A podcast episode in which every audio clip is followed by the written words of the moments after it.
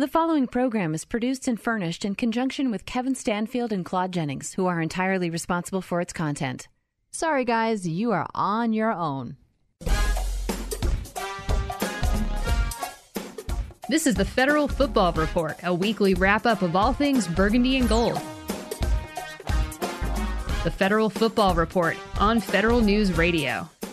Here are your hosts, Kevin Stanfield and Claude Jennings.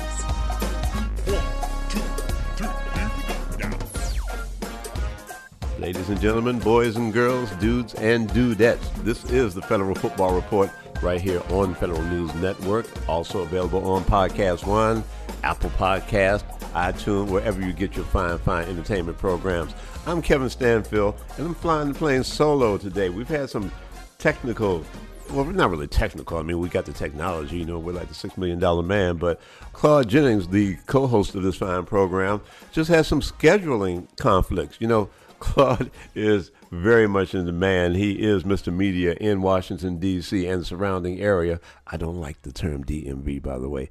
Yeah, so we just figured why wait? And we're able to bring to you this installment. There's a lot of things happening in the, in the world of the uh, Washington football team. We're going to get to those. And we're also, by popular demand, going to get to some of our world renowned movie reviews. Now, it's been, it's been a little while and uh, you know, some of you who ha- are not familiar with the the um, history of such, um, I was scheduled to become the movie reviewer for the Tony Kornheiser show back in the day, but there was a problem getting my credentials. So the first few appearances, I had to actually critique the movies without having seen them.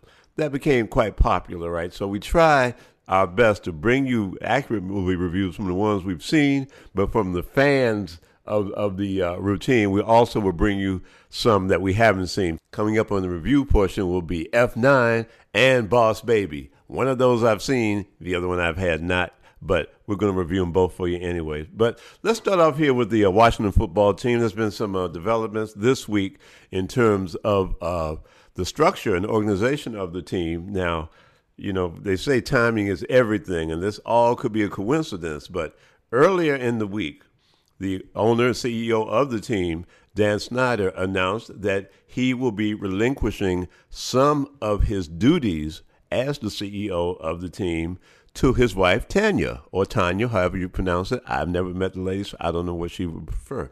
While this is going on, he is going to focus on the new stadium deal, which is negotiating with uh, all the jurisdictions in the area. And uh, that was met with mixed reviews. You know, we, we all are aware of the changing culture out there at Burgundy and Gold Park and and the desire to right some past wrongs. Uh, we know this from the fact that uh, the hire of our good friend Julie Donaldson was a tremendous step in the right direction. And uh, Jason Wright, the, the, the, coaching regime change uh, with uh, Ron Rivera, all these things indicate a change of the culture. So change in this case is good. So we were hoping that this move with um, Mrs. Snyder taking on uh, the CEO responsibilities, day to day CEOing of the of the Burgundy and Gold, might be a continuation of this change of culture. I personally don't know what a CEO does. If anybody knows what a CEO actually does, you can hit me up on at Stanfield Kevin, that's my Twitter handle, or at Claude J Radio, that's Claude's Twitter handle, and just inform us of the day to day activities of a CEO. What does a CEO do when the CEO is CEOing?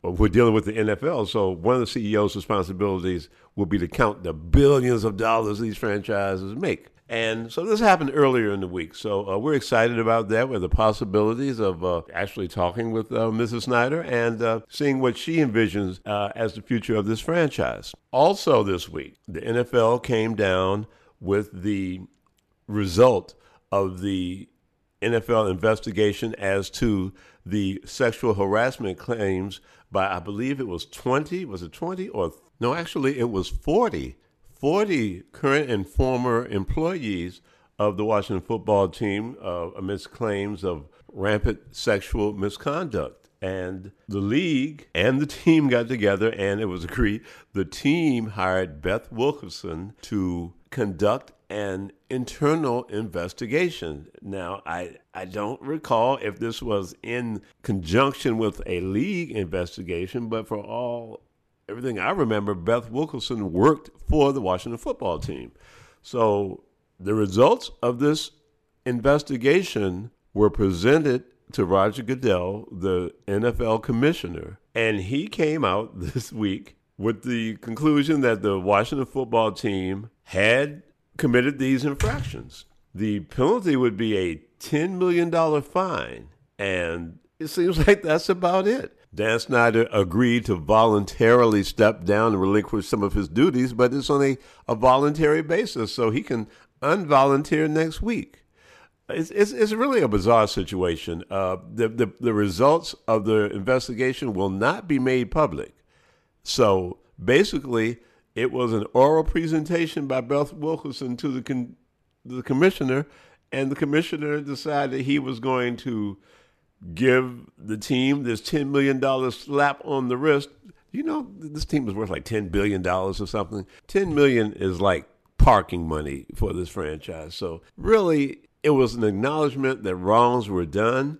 We don't know how this will uh, affect any future actions against the team, but pretty much it's over. It's over. This is an end of, uh, an organization that policed itself it didn't commit any federal crimes, crimes against society, perhaps, but there was no indication of any criminal wrongdoing. But it just got to leave a, a, a, bad taste in your mouth. Uh, you know, yes, we're looking forward. Things are changing. The word that I'm so tired of, new culture, is, is, is in place now.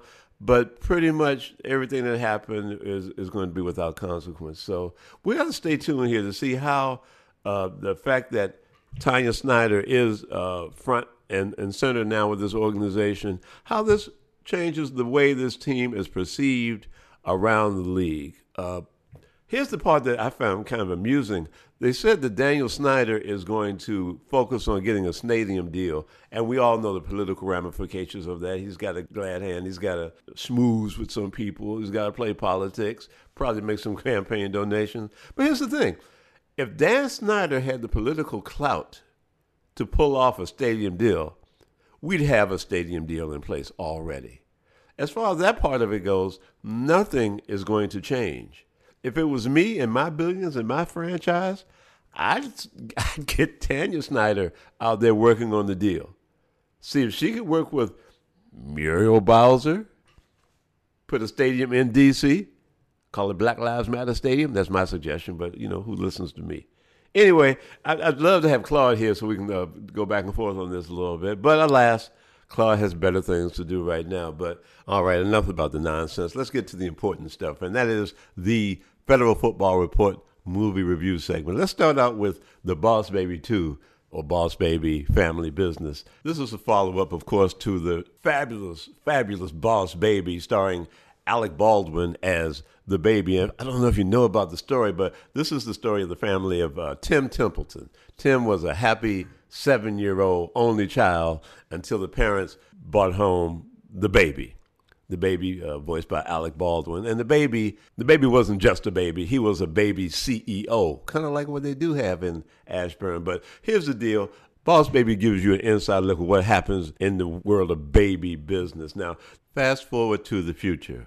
Tim Templeton is an adult. He's a stay at home dad. His wife is a successful businesswoman. They have two daughters, uh, Tabitha and Tina. And uh, Baby has grown up, and of course, he's a CEO. He's a, a successful CEO, traveling the world, doing what successful CEOs and Dan Snyder uh, do. But it turns out that Tabitha is not just your average baby. Tabitha is also a boss baby. Tabitha is voiced by Ariana Greenblatt, an up and comer in the industry.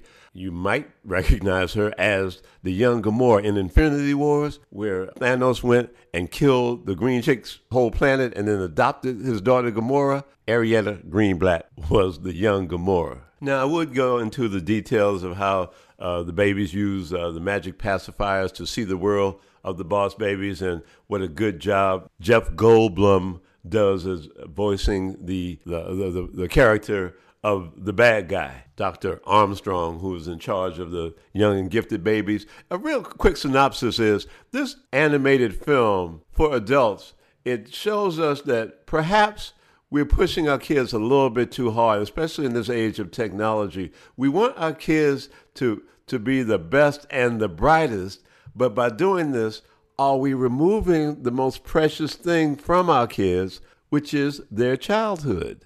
Now, let me tell you, I, as a world renowned movie reviewer, uh, owe it to the public to give the best impression of the movies I actually have seen. But to do this, to give this review justice, I had to bring in the, the target audience, which was my four year old granddaughter.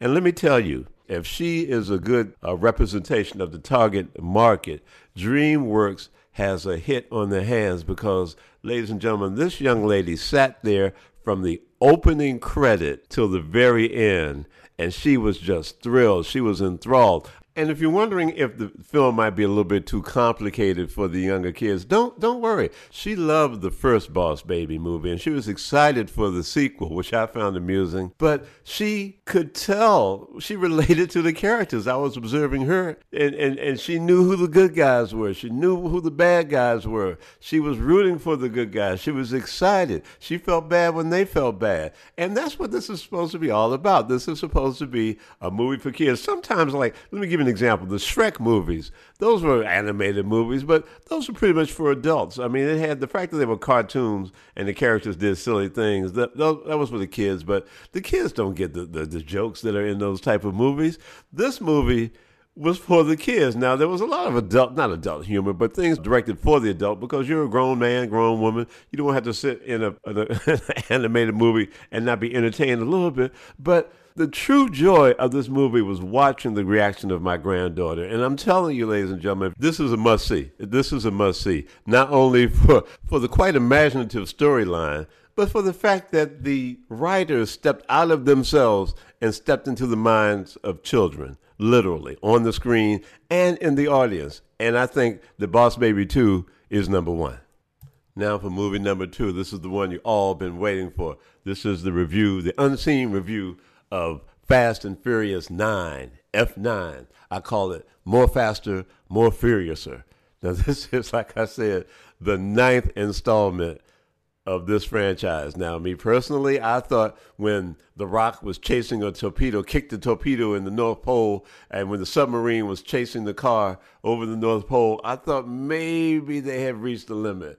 But no, they've gone further, ladies and gentlemen. So let me tell you basically what's happening. Now, it starts out uh, in the in the past where a young Vin Diesel doing what they do back there in the past, racing cars, had an altercation with the pit crew of another street racer while his brother was racing.